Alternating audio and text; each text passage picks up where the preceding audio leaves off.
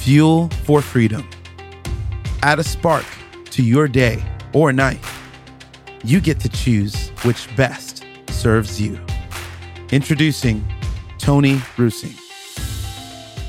Hi, this is Tony Rusing from Fuel for Freedom. Today we're going to talk about two different scenarios. So let's look at two employees that are in similar circumstances. They're They're, they're taking a completely different approach to their job, but both are breadwinners, both need a paycheck. So here's what happened.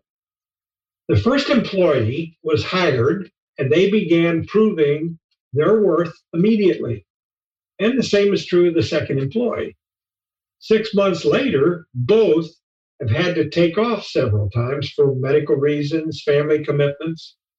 The organization is disappointed because they hired someone who needed to be on the job, and that has not been the case. It, they've not been available as much as they had been expected to be available. So one employee begins blaming the organization for its lack of sensitivity regarding all these absences.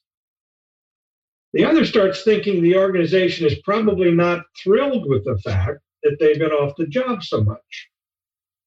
So here's how those two scenarios might play out. One begins blaming and spends a lot of time talking to anybody who'll listen about how unfair they think the boss is for not being happy about their situation. And while they explain their position, they, they're drawn to put more energy into the negative outcomes and the negative situations. And they begin to experience these negative situations because they're thinking about it.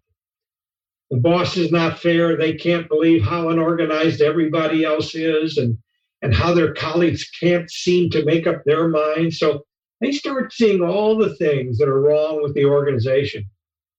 This person talks about how they plan to find something better because it just isn't fair the way they are being treated. Now let's compare that to the other employee. They, they talk to others as well, but they talk about how if they were in charge, they would not be very happy with their own performance. They say things like, you know, if I were the boss, I would not be pleased with all the absences that, that I've had to take. For whatever reason, I wouldn't be happy.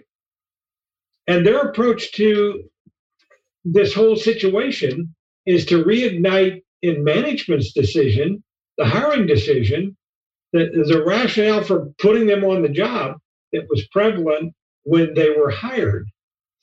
So they decide that they're going to convince the management that even though there have been some hiccups in the attendance and it was a wise choice to hire them, even though they had to take off for all these reasons. And these two very different attitudes are played out daily in organizations all over.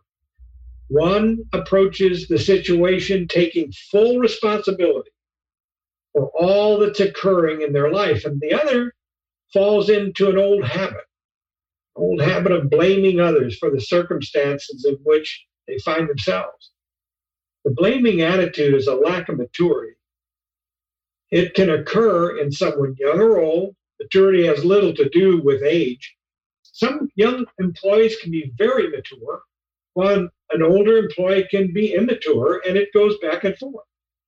It has more to do with an individual's sense of self-worth.